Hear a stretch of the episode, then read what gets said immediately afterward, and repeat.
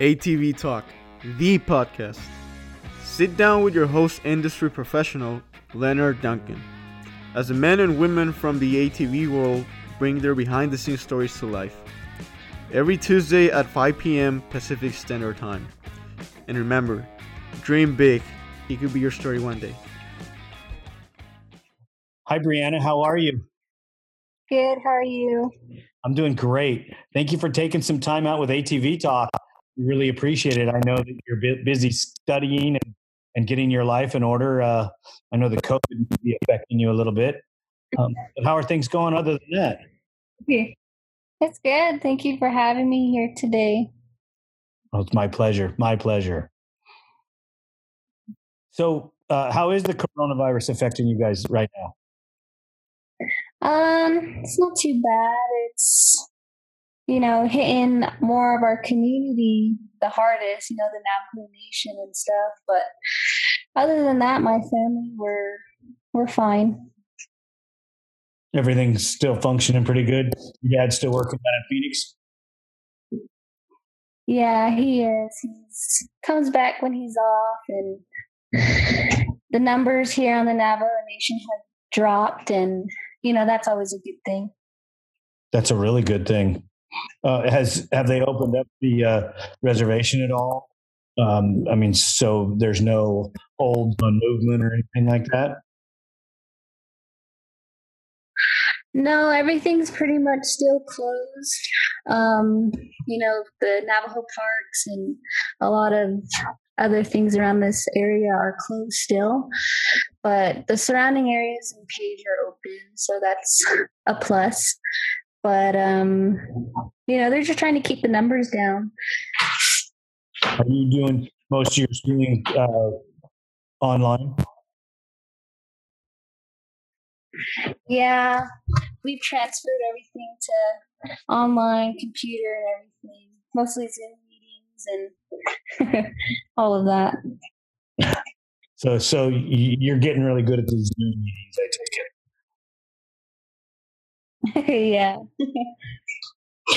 so let's let's get into why I, we got together here.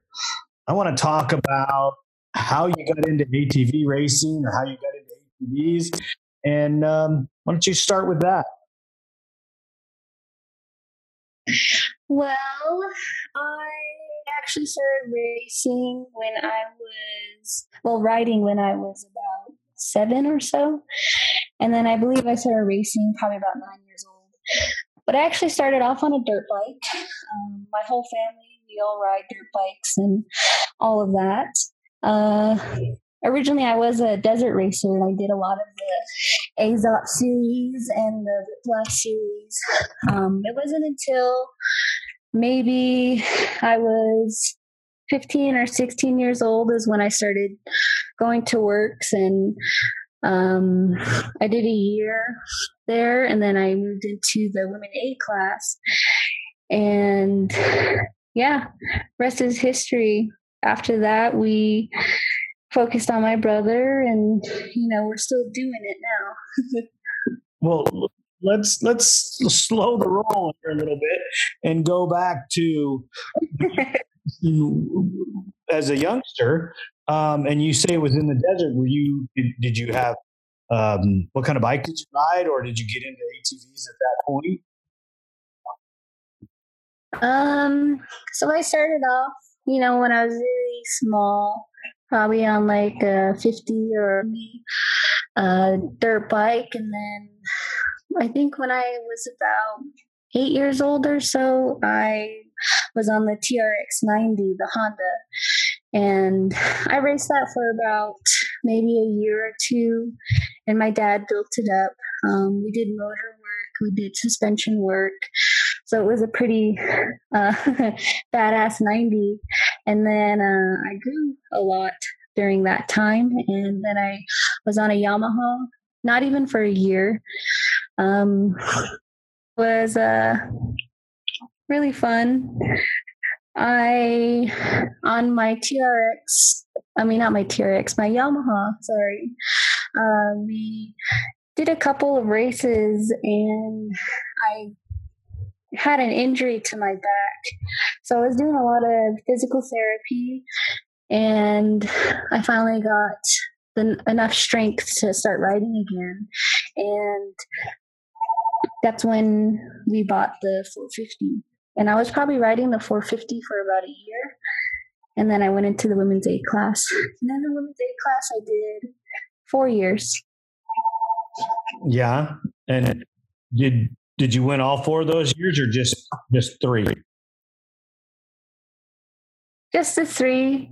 Um my when I moved in I was trying to catch up to Donna Ellsworth and Lynn Prosser. At that time, you know, I was really working hard for that. And, you know, the next year I came out and I won the championship after that three years in a row. And and did you have the same level of competition with Lynn and Donna at the same time as you were running through those championships? Um, I feel like Donna really challenged me when I got into the women's class, and you know that really pushed me to train harder and um, really start gunning for it. I guess you could say. And yeah, after the last three years, it was just really fun riding, and I don't think I really had um I feel like the last two years it was really fun. Um, you know, that's when Tori started the women's A class, and at that time I wasn't really training a lot. I was really focusing on school, and um, yeah. Other than that, it was a blast.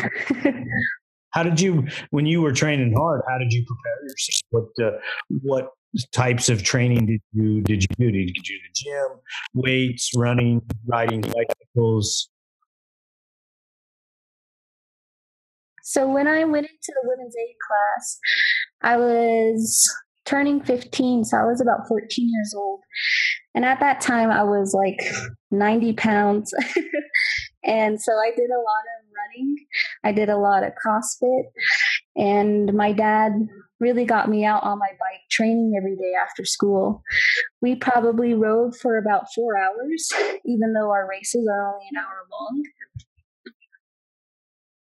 Really?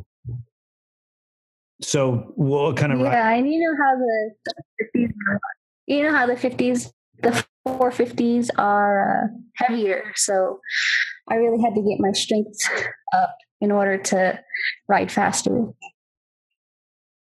What kind of terrain did he have you on out there? We we live out here in the desert, and we have a lot of land around our house. So we uh, rode rocks and whoops, and we did some jumps and stuff like that because we do have a setup here at my house for uh, jumps and logs and tires and all of that. So so dad was training you for the pro class at WORCS, not just not just the women's A, huh? Yeah, because um, I think the first three years I was doing works, I was racing two classes and then a pro on Sunday. So I was doing the women A and then the, I believe it was the production A and then pro am. Really? How did how did they have the schedule? You race twice on Saturday and then once on Sunday. Um. Yeah, if I can remember right, I did the production class or the 15 to 29 in the morning, and then I did the women's class in the afternoon, and then that qualified me for pro am on Sunday.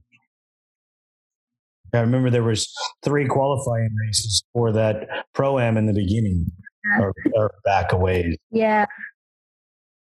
Now and that, for Lake Havasu, I remember every year I had to do a race in the morning and then women's class later in the day. And then it was like that also with the next day because you know how Lake Havasu is a a double round. So I did two races, two races, then I did pro am later in that day. So two, two, and three, two and three. and, and they were longer. When the, back then, at that yeah, they were, yeah, they were about seventy-five to maybe ninety minutes or so. So, how did you fare in the pro am classes? Um, I think at that time we had a lot of the pro guys racing pro am. You know, they haven't moved up yet. So when I was racing pro am, it was um, people like Mike Sloan, David Flores, um, you know, just a lot of fast guys in that area. But I was probably coming in ninth to seventh place. That's still pretty respectable, especially the class was loaded for that time. Yeah. It was. What are some of your What are some of your most memorable things when you were growing up, learning how to uh, navigate through the '90s, the larger machines? What are some of the most memorable things that you did? I think it was more of the desert races, the beginning of my racing career. Uh, we really traveled a lot for those as, as well, and you know, we trained harder for those races because those hours, but those races were about two hours long. And, you know, it was just so fun because I had a lot of my family members still racing at that time. My uncles, they all raced dirt bikes, and I have like seven uncles, and they would all come with us. And, you know, those are all of my dad's brothers. So it was so much fun going to races. It was just a whole family get together and um, yeah, it was just so fun, you know, racing all the boys in the desert class and, you know, me lining up to them and just kind of looking at me and saying, like, you know, this is a boys class or or just like, you know, what's what's a girl doing lining up with us? But more than not, I would beat them. You know, I did the expert class growing up, and then I transferred into the pro class for Whiplash and Azop and stuff like that. So it was really fun, kind of getting my name out there for desert racing and racing for so long. It was so so nice. And then uh, I remember when um, my dad was like, "Hey, let's go try some." Uh, WORCS races. So I was like, okay. So we loaded up our bikes and we got there and he's like, your race is only 50 minutes. I was like, really? That's it? I was like, here, everybody, um, you know, they're the fastest riders in the world and they only go for 50 minutes. but for sure, the tracks were harder and they were more technical jumps and things like that. so you learned a lot that first time out. Yeah. We uh my dad really had to um switch it up on me. You know, we had basically a setup for desert and then we started getting into I guess a work setup. have have you went and raced uh, best in the desert? No, my brother actually does a lot of those races, so he's he's the best in the desert guy. but you have the desert background, and uh, I'm sure that you would be pretty fast. Yeah, I've I wanted to do it, especially when I was um, still racing. I was wanting us to get out and get into a best in the desert track, but um, I don't know, we just got so busy and we ended up not doing it. And it was kind of hard to get a team together. And yeah, we just kind of put it off on the back burner. And then Jarrett started doing it. Now we kind of know how Best in the Desert works. I don't think that you've lost all your skills. Uh, you may be a little rusty because you haven't got on there in a little bit, but come on now. I'm sure that there is a group of young men would be honored to have someone with your skill set on their team. yeah. little rusty, that's for sure. well, you know, you haven't been on a bike in how long? About a year and a half to two years or so. Okay, maybe a lot rusty. But of course, yeah. but of course, you know, we still go out and uh, ride around here. It's just I haven't raced in that long. Um, in the off season, me and my brother we go out and we ride our dirt bikes and stuff. So, did you do any cross training when you were racing with the dirt bike versus the ATV? Um, not so much. Uh, mainly focused on ATVs because it was something that I really enjoyed and something that I felt like I knew a lot better than the dirt bike. Yeah. You, your family seems pretty tight. I know when uh, you were racing, your brother was always there. Uh, and I know that you help with him now. Um, how how is that relationship still work? Being that you're a three time champion and and he's still grasping for his glory days, you might say.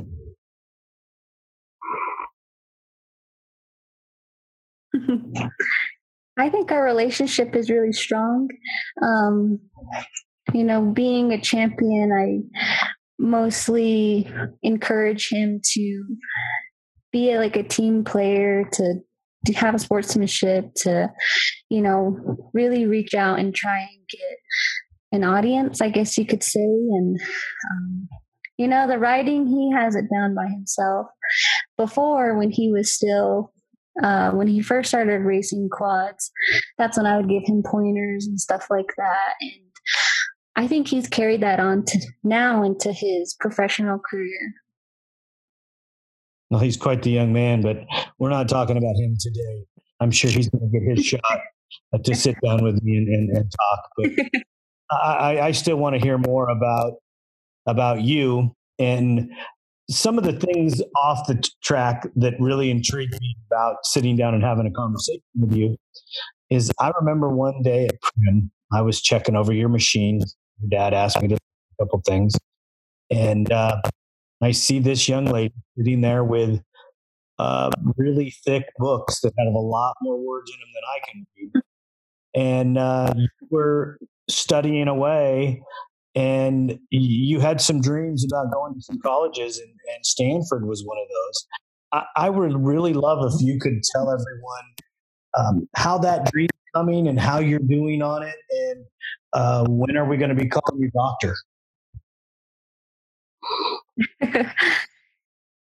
well, my family, we're all in the medical field. Um, my mom was in radiology for a while, but now she does medical records and stuff like that. And my grandma's a hematologist, and my sister's a, a nurse and like a physical therapist. So you know, there's also extended family members that are dentists, nurses, you know, all sorts of medical field practices. Um, you know, ever since I was little, I always knew I wanted to go into the medical field. And, you know, Stanford was like my dream school. and, you know, right now I'm working on getting like a bachelor's degree and all of that. And, you know, I do really want to go into anesthesiology. And, you know, I do plan on going to Stanford and doing my medical school there. Well, elaborate a little more for us.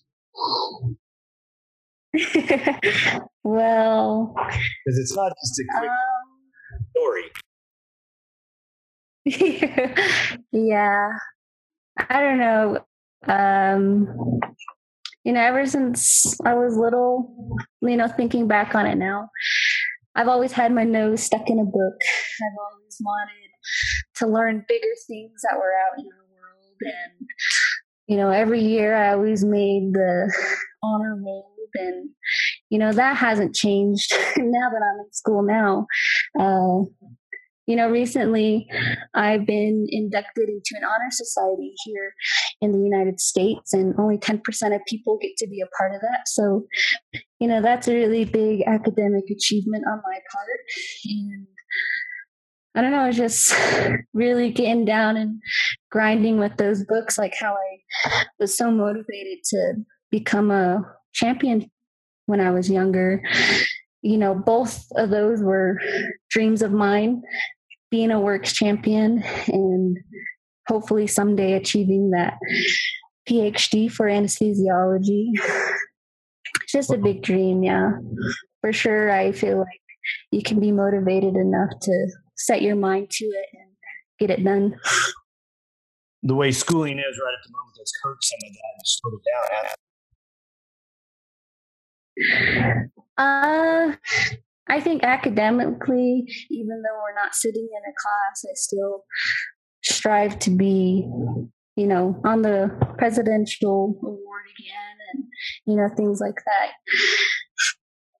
You know, since we're not sitting in a class and we're doing a lot of our work on the computer, I feel like it hasn't really slowed me down in uh, that aspect of my life. That's really good to hear. I I I am going to want an update in this.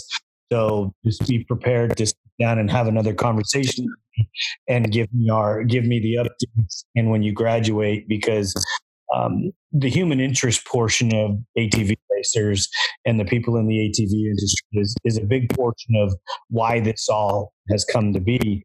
And I think we're striving for something that not everyone is doing.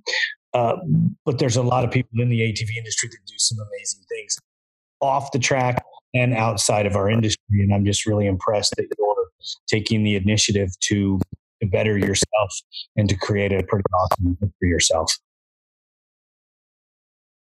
Wow, thank you. That means so much coming from you. Well, I'm just some old guy that turns wrenches, you know, and talks on a computer. yeah. So let, let us get back in. when I was racing, you being a supporter um, in my racing career. So that was, you know, even you just saying you're proud, it just makes me very thankful. Well, I appreciate that, and I am very proud of you. And I was really impressed back then with all the books and and um, kind of took a hard look at, at, at the direction and some of the things that I had done. Uh, maybe I should have picked up a couple more books. Uh, I did a lot of physical hands-on learning and and spent a lot of time out in the sun, in the dirt to to, to learn my trade. Um, but th- that's neither here nor there. We're not going to talk about me. What I really want to know is I want you to go back in the in the race memories and, and, give me some dirt. You know, give me some of one, one of those races that just may not have went your way, but uh, created a rivalry. There was a little bit bar banging, uh, maybe some rubbing, and, and uh, tell everybody how that was for you. You know, something having to fight for it. Well, I'm going to go off on two stories here. But my most memorable race was probably when I was starting out on my 450. Um, at that time, I was still racing desert, and one of my uh, brothers, I guess you could say, was still here. And unfortunately, he's not with us today. But you know, I could remember racing my 450 and him just hauling by me and he slows down kind of up ahead. He's like we're going through loops together and he's like come on man uh, let's go let's go. You can do this. They're they're coming up behind you. And so like i just put my head down and started charging but you know i think that's one of my most memorable races. But yeah i could just hear dondre you know motivating me to go faster in the back of my head every time after that race. So that's probably the most memorable race I have. Um, mm. rival, rivalry. Everyday life. Motivate you? Yeah. He's a big part of all of our lives still. That's awesome. Very inspirational. Yeah. but um, rival rivalry I have to say I don't really have a rivalry with any of the people that I race with. You know, I come from a very humble place when I do win and when I do lose. I think I'm very humble in a way about it. You know, I, I take it with a grain of salt and I move forward, you know, there's always a next race coming up. So, you know, even when I did lose, if it was mechanical or, you know, just on my part, you know, I always never got mad at me or my bike or my family members. You know, I just knew it wasn't our day. And that was just what I had to take it as. Um, not so much rivalry, but me and Donna have a really good friendship now. And even in the beginning, when I started racing, she was encouraging me also. And, you know, I think that's what kind of got me to where I was in a way, just because, you know, I was really gunning for her, I guess you could say. And she was really supportive of me when I won and when, oh, you know, I was supportive of her, of her when she won.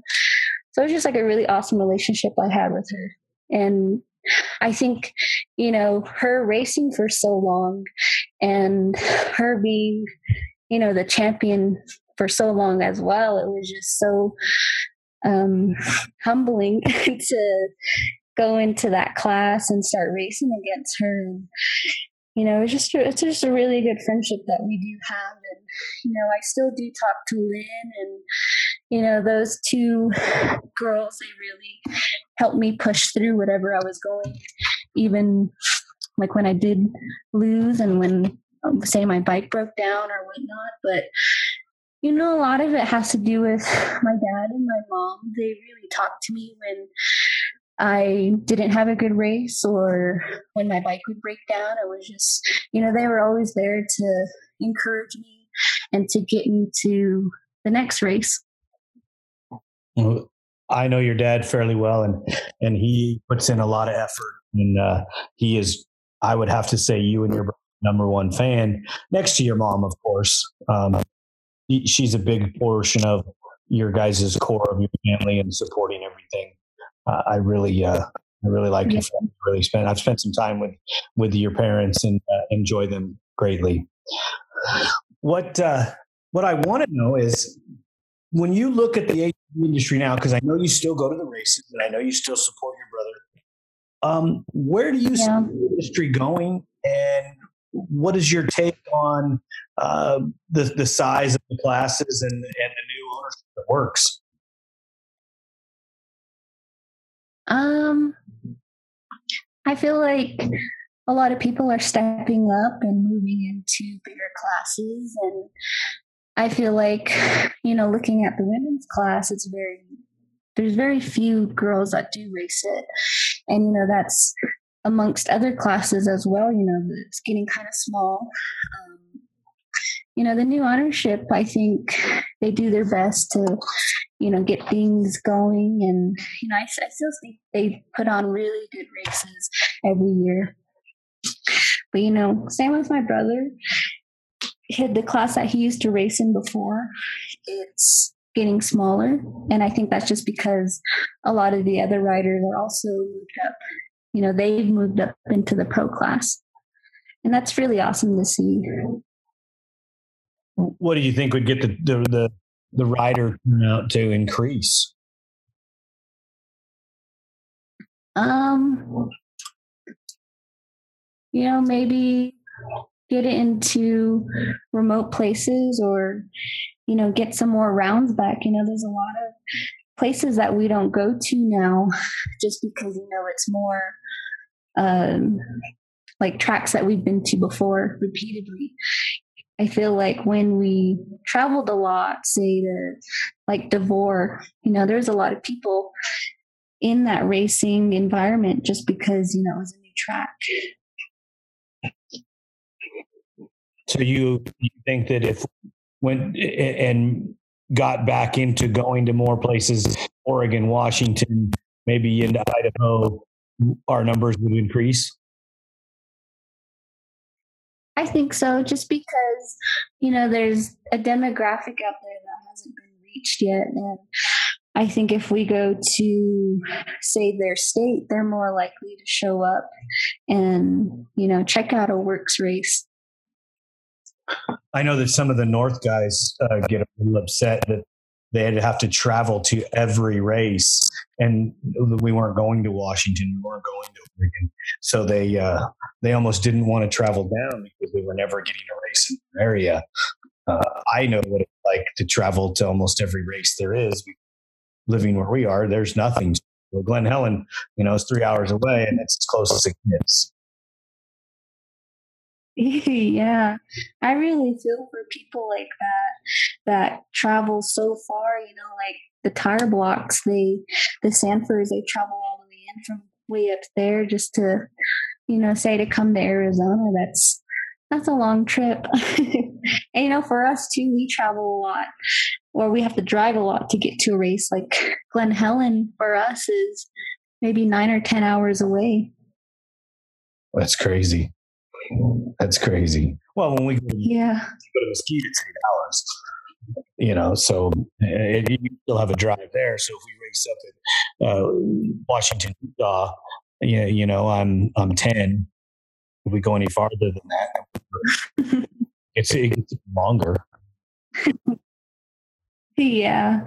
Although Washington or DeVore was my favorite race, I really wish we could have gone back there really like the trees. yeah. Because it's pretty or because yeah. it was more technical and you were fast? I think it was more technical. I liked the tight turns going in between the trees and just, you know, getting out into a wide open track and then going back into the trees. I thought that was really fun. It was. I, I was fortunate enough to go to, we only went to race there one time, Ignacio, Colorado. And it wasn't a traditional WORCS race, it was a woods race. Yeah. It was all trees, you know. that, that was a way back. So before your time. But it, it, it, was still a super, it, it was one of my favorites the race. You're speaking your age. oh, wow. I didn't get all this white hair sitting on the sideline. So, so you, you see a, a, a, positive future for the ATV industry? I do. You think it's going to come roaring back after the COVID thing goes away? I really hope so. You know, just because not only racing is just such an environment to be in, but you know, my brother just started racing his pro career, so I really do hope that it starts to flourish and, you know, a lot of people start to get back into it. Yeah, I do too. I've missed it this year. I haven't, I haven't got to go to a race all year, and uh, I'm hoping that that changes before the end of the year. But you know, I need to be home for family and taking care of things here. Um, but I wanted to ask you if you could talk to the young ladies out there in the in in the world and talk to them about racing and talk to them about what you would tell them to reach for so that they will continue their career or continue reaching for their goals. I think for the young ladies out there is to not give up keep pushing for it. You know, what I strived for when I was racing was I really wanted to beat the boys. So I think young ladies out there, if you're starting in your racing career, you know, get your head down and just keep chugging along. You know, you'll get there one day. You know, I was once that little girl thinking about racing professionally racing in the fastest women's class here on the West Coast. And, you know, find a support group that will motivate you to get there to that point. Um, you know, for me, it was my family, it was my dad. Um, you know, just get out there, ride, have fun, ride your race, and, you know, there's always going to be another race. That's awesome. Mm-hmm. They never quit. It's a, it's a huge thing you have to look for in a, in a, in a racing career. A racer is just even when all the chips are against you and, and you got that tire or the chain broke, you know, you, you do your best to get it back on so you can get to the finish line. Yep.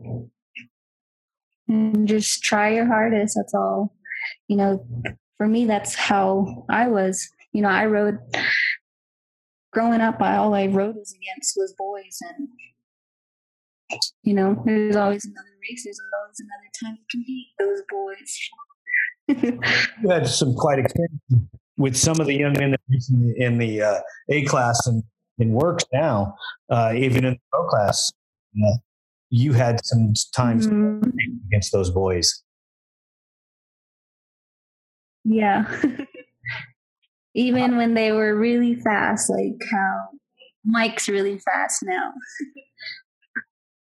Did you race against Mike when he was younger? Yes. well, not too much younger. He always raced WORCS, raced WORCS before we did. And, you know, I did the pro am class with him. And he was really fast. Yeah, he's got a lot of heart. Fast dude. I really enjoyed the time I spent with him. Yeah. So, what's the future hold other than becoming an anesthesiologist? What does the future hold for Uh, I hope to get um, back into some races. Um, you know, riding is a big passion of mine. And, you know, it's kind of hard to move forward and not be able to race or, you know, ride as much as I did when I was growing up. And, you know, I just really want to get back on the bike and maybe start racing again, but more than likely I'll be studying every day. so do you do you think after you become an anesthesiologist you might uh, bring yourself back to the track? Would you come back to ATVs or would you put a cage in a cage? For sure, I would come back to racing even after I'm an anesthesiologist. You know, I do have um, you know, I have thought about getting back on the ATV, especially once I reach that goal of mine. But, you know, side by sides would be pretty fun. And I've said that too when I was racing the women's A class. You know, I always wanted to to jump in the cage and take off. Start racing that. Have you got to spend any time on ATV? Um my grandparents have one, and you know, I take it out when we're here in my hometown. But other than that, I haven't raced any. Well, you've gotten to drive it a little. So, what's your what's your first evaluation of of that kind of machine? It's way fun. Seems very expensive, even if you flip it. Well, ATV racing's not cheap, so yeah. ATV, it, it, can't be that much more expensive. it's like racing a car or something. well, you could always you could always go trucks and and you know drive a trophy truck. Yeah, that'd be fun. So, what's the what's the like, whole? As of mm-hmm. Say that again. Oh, just as of now, I um just kind of focusing on school. In the far future, I do want to get back into racing though.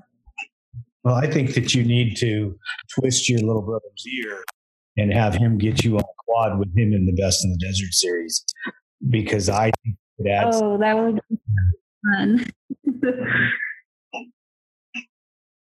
You're still faster than most of the boys. yep. I'm not just telling you that just to tell you that. I, I, I, watched you ride. I've watched you race. I've seen you race against most of the boys, and and I think that it, you know if you put the right package out there and you do a little training, I think that you could run on a on a on a competitive best in the desert team. I don't see any reason why not. Yeah. That'd be so much fun. I got to do it, and I'm a turtle, so That'd be really fun. Start I- racing with Jarrett. Maybe some of our other friends too that we know from WORCS. I think that you guys should pull a team together.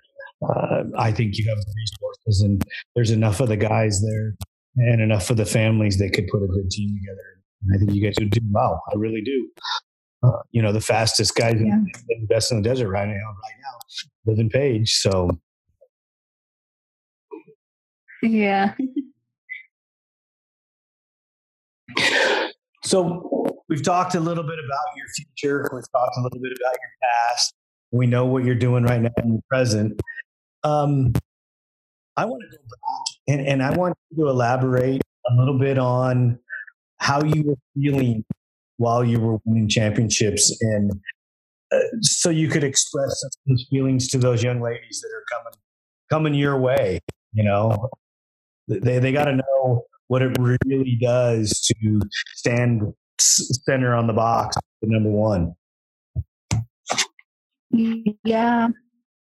I mean, for sure, winning was so exhilarating and you're so happy. But I think you really start to grow as a person. And if you're winning the championship, you progress as a champion. When you start losing, um, in my three years of being a champion, I believe I only lost six races. But, you know, those six losses, you know, it starts to, you really start to think about yourself, your training program, your machine. You know, you you want to have the most reliable machine while you're racing, mostly because a lot of those losses were mechanical.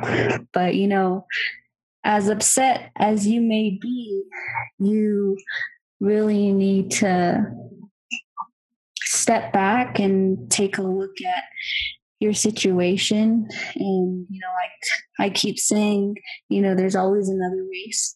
There's always another chance to win. And if you're looking at your situation and you're asking yourself why you didn't win i think then you need to start working on yourself. If it was you whether you got tired or you know you didn't feel like going anymore. I think then you really need to start training more riding more. And if it's your machine i'd say start working on it because bike prep is a huge thing before you go out and race especially a week before you even start thinking about traveling to a race. Um, but you know just keep your head down and keep moving forward. You know be as humble as you can. When you take wins you know always think about your competitors. Always think about the hard work that they put in. And you know just try and be your best self when you're winning. Um, maybe the girls you're racing against or maybe the guys you're racing against really need advice from you or you know you can take advice from people that you're losing against. I think that's the best thing for maybe mental and physical needs in a way is to really reach out to your peers that you're racing against and you know start working on yourself and just try and keep your head straight, keep focused on what you really want at the end of the year. How much of a life lesson do you think the racing is for you um, to help you with your future goals? I think racing helped me a lot, mainly because when I was in college and when I was in high school, you really have to pick up that extra slack on schoolwork and even when you are racing, you know, you really have to keep reaching for your goals. You know, find encouragement and motivation as you're getting to that top. You know, try and, you know, for me, looking back on it, it has really helped my current situation just because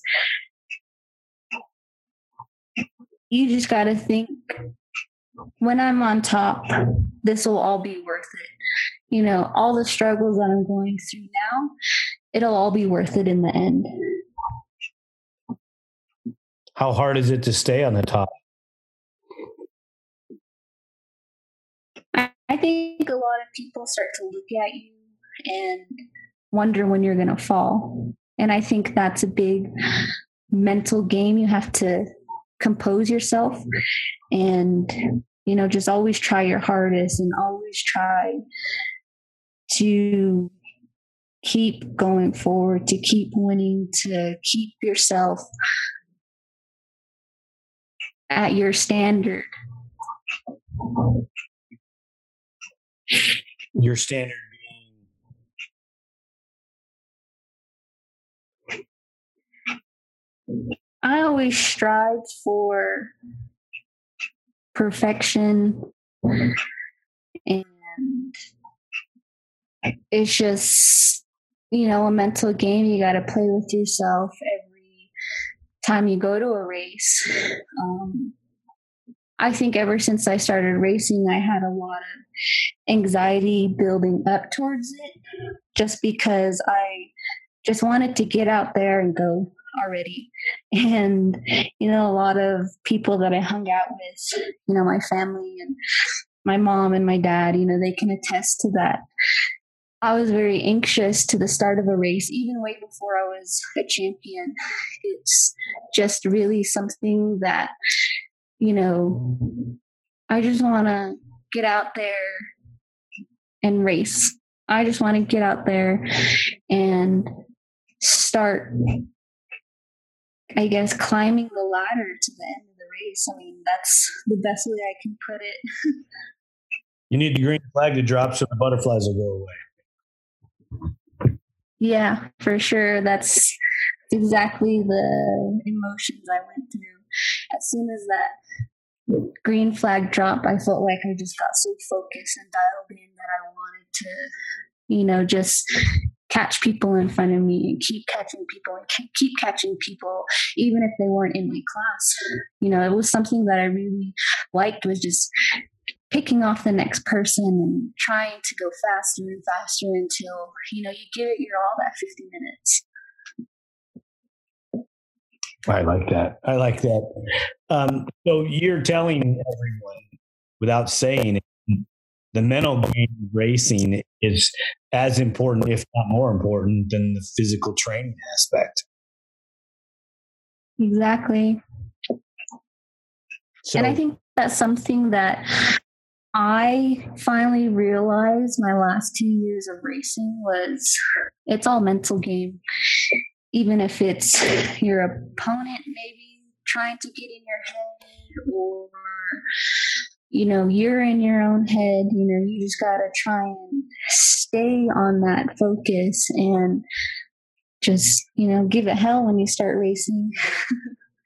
well, staying focused is, is a huge portion of it. You think of some of the greatest athletes of our time, you know, Michael Jordan, Tiger Wood, you know, choke to say this, but, you know, they put Tom Brady in the category because these guys these guys just don't crack under pressure, you know, like Carmichael. If, if we get to racing and Jimmy yeah. NASCAR, uh, you know, mm-hmm. mental focus and the mental edge these people carry into it is unbelievable.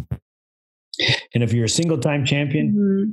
Can't take anything away from that. But if you're a multi time champion, you understand the, the mental game because that's what carries you across the finish line. Yep, exactly. So, was there any special games? I mean, because everybody's got a, a, psychological edge. You know, they have to tell their tell themselves one thing to do something else to get themselves in the right state of mind to the line. What were some of the things that you had to tell yourself?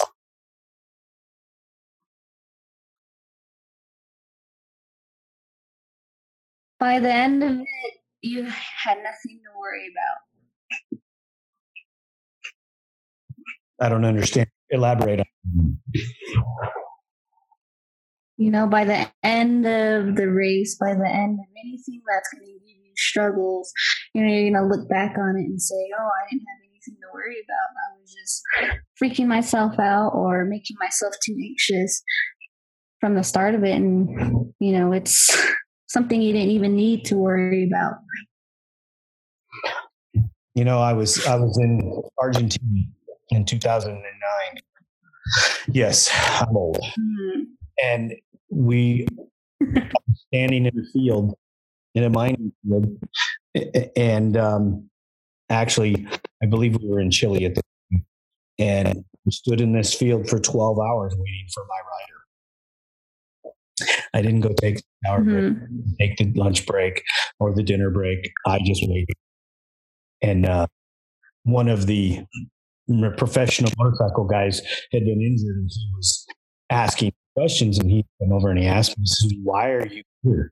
And I go, my job is to make sure that that man out there is okay.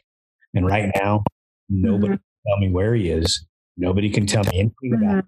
So until I see him crest that hill, it was about a mile and a half away, I am not moving because mm-hmm. my job is here. Mm-hmm. Be here, focused, mm-hmm. when he needs me. And I didn't know this at the time, but rider had then told the, the, the person that I was working for, Raphael Sonik, uh, about you, can't buy a mechanic or a, another individual to care enough and there for you. You can't pay people to do that. Exactly. I thought that was really cool. Um, but mm-hmm. when I mm-hmm. got to talk to Raphael, um, I asked him, he says, dude, you out there for 12 hours. I said, how did you, how could you stay on the bike that long? I mean, how did you do it? And he goes, you know, really, it's just a brief moment in our lives. That 12 hours is a, it's not even, doesn't even register on the scale of your life when you, when you break down all of the hours. Mm-hmm. So if you get a blister 40 yeah. minutes to your race and it's 50 minutes long, you only have to deal with that pain for 10 minutes. It's not mm-hmm. bad. Granted, some people exactly think that it is, but ever since that, that guy told me that, and since Raphael told me that, I changed my outlook on everything that I did, from prepping machines to giving advice to writers such as yourself. Um, it's a moment in time. Don't make it bigger than it is. Exactly. And, and always have. Mm-hmm. Yeah, for sure. You know, you always hear the quote like live in the moment or, you know, things of that nature. And you just kind of think, well, that's kind of cheesy. But it really does play a big life lesson. You know, I'll tell you more so than you because I've been doing this a long time. And I think the only thing that I could ever see that regret is not enjoying the victories more that day than I did, not enjoying the championship. You know, maybe not even when we raced down in Mexico, not staying the extra night and celebrating with the team instead of going home early. Um, because yeah. you're so focused on prepping for the next, prepping for the next race. Um, that's the only thing I Yeah. Celebrate your little accomplishments or your little wins you need that so that you can be focused and you don't lose focus. Mm-hmm. I'm a glutton for punishment. I love it over and over and over again. So I've I have really, really, appreciated you taking the time with me. And I want you to promise me that you're going to save some time for us in the future because you need to come back I know that there's more stories that you didn't tell us, um, especially about riding with your with your cousin and your family, and and you know picking on your brother. And I want to, yeah. want to hear about your graduation. You become an anesthesiologist. Yeah, for sure. And thank you for having me on here. I know it was kind of a little uh, schedule conflict in the beginning, but you know, I'm so glad to sit here and help you out and you know try and get to the younger generation or even girls that are my age or younger than me you know get to them and get a message to them. I think that's priceless at the end of the the day. Well that's also the big reason why i wanted to reach out and have you on the show because you're a three-time champion. You are very motivated super intelligent and i think that you have a lot to offer. The, all women in any walk of life to prove that you can do it because you've done it. Yeah, that's that's so humbling. Thank you. I would like you for you to maybe get up and pound your chest at some point because you've earned the right. And it doesn't mean you're arrogant. It doesn't mean you're not humble. It means that the other women that are in your life should follow your lead and work as hard as you do and fight as hard as you do for the things that they need to do. And uh, I know that uh, I have three daughters, and uh, all of three of them work very hard, and my wife works very hard. And I had a very, very dominant mother in my life who instilled the fight that my brother and I have. And I don't ever want to do that in any way, shape, or form. So, young lady, you need to keep fighting and you need to keep standing up because I am very proud of you. I was very proud to work with you. Yeah, thank you. And I loved being on your team and I loved being, you know, someone that was always in your main interest. You know, it was kind of hard not to for you to be. You just you just made that made it happen. You always put yourself in a position to uh, make sure that you got the attention that you deserved, and uh, you know your, your, dad also had a hand in that. He hunted me a couple times you know, when I didn't get you in time or didn't get over there, uh, and he made sure that I made and he made sure that I I got my job done, and I appreciate that too because I, I get busy at the races and and get distracted and uh, didn't always get everything covered that I was supposed to uh, having a dad like you made sure that I made sure I got where I was supposed to be. Mm-hmm. Yeah. you know, and we, we knew you were really busy. We knew you were really busy, and you know, we always had to maybe go and remind you to come over or something, and you know, it paid off. well, yes, it did. I wish I could get to work with your brother a little more, and uh, and maybe that'll happen in the future.